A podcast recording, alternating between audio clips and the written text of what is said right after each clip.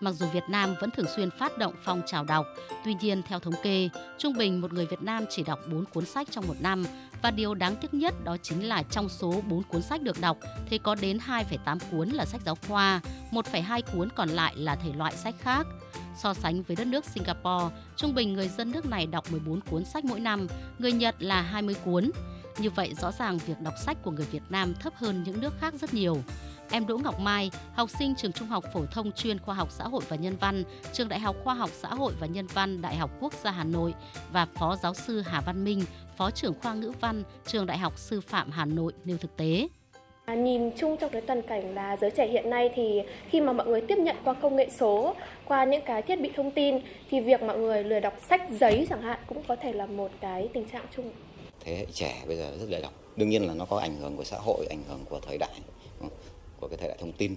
Thế thì cái văn hóa đọc mà tôi nghĩ cần phải nói cho nó rõ cái điểm này mà chúng ta đang định hướng mà đang muốn nói đến chính là đọc cái gì, đọc như thế nào, cách đọc ra sao.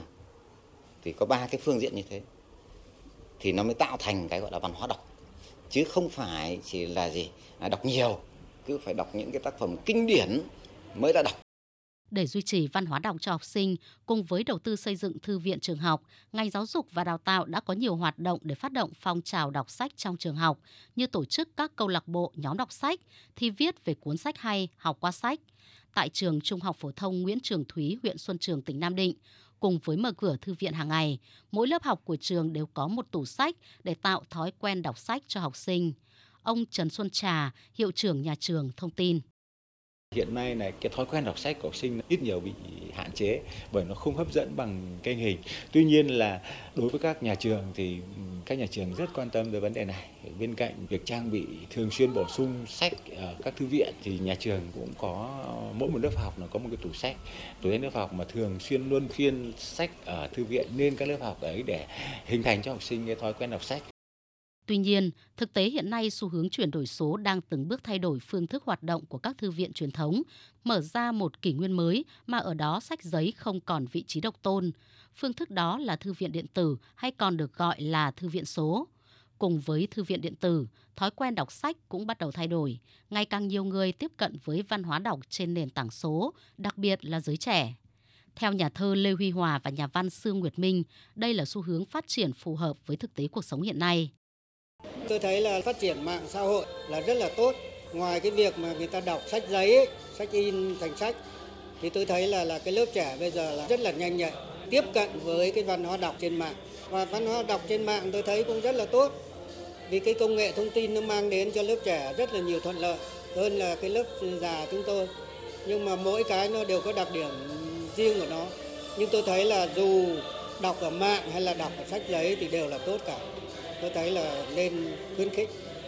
Bây giờ sách để tải cái chữ lượng văn hóa ở trên sách thì có rất nhiều cách không phải chỉ có sách in mà lại còn qua mạng rồi là ebook các cái phương tiện nữa. Cho nên tôi nghĩ rằng là người nào đọc sách vẫn cứ đọc sách.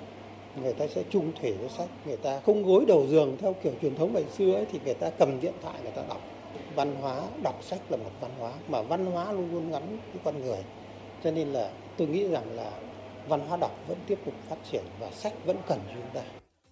Để thích ứng với câu chuyện chuyển đổi số, nhiều nhà xuất bản đã mở thêm kênh xuất bản sách điện tử, từ thể loại lật đơn giản như sách truyền thống đến sách tương tác, sách 3D hay gần đây nhất là sách nói. Dù có những ưu điểm như cập nhật nhanh, lưu trữ tốt, nhiều người cũng đặt ra những lo ngại liên quan đến loại hình sách điện tử như ảnh hưởng đến sức khỏe nếu sử dụng thiết bị điện tử để đọc sách quá lâu, chất lượng sách sách giấy truyền thống hay sách điện tử, có lẽ đó không phải là câu chuyện của lựa chọn chỉ một trong hai. Cùng tồn tại song hành và phát triển để mang đến cho người đọc trải nghiệm, kênh văn hóa đọc đa dạng hơn, tốt hơn sẽ là xu thế trong thời gian tới. Nhiều ý kiến cho rằng để thúc đẩy văn hóa đọc phát triển sẽ không thể chỉ kêu gọi người dân đọc nhiều hơn mà điều quan trọng nằm ở việc nâng cao chất lượng sách từ tác giả đến các nhà xuất bản.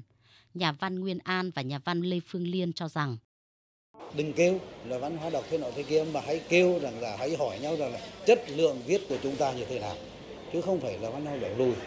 Trước hết cơ sở của văn hóa đọc trên nền tảng số phải là cơ sở văn hóa đọc của sách. Tôi phải khẳng định điều đó. Những tác phẩm của các nhà văn viết trên truyền thống, rất truyền thống thì vẫn vô cùng chính xác, chuẩn mực. Như từ xưa đến nay chúng ta đã có mà được đưa lên nền tảng số thì theo tôi nghĩ vẫn là những tác phẩm quý nhất. Mong rằng trong tương lai, sách điện tử còn nhiều cơ hội phát triển. Tuy nhiên, thị trường sách in truyền thống sẽ vẫn tồn tại như một phương tiện không thể thiếu để truyền bá thông tin kiến thức và mỗi một đối tượng độc giả lại có sự lựa chọn khác nhau giữa sách điện tử và sách giấy. Hai loại sách này sẽ luôn song hành phát triển, hướng tới mục đích đưa nhiều cuốn sách hay đến với độc giả, góp phần nâng cao văn hóa đọc trong xã hội.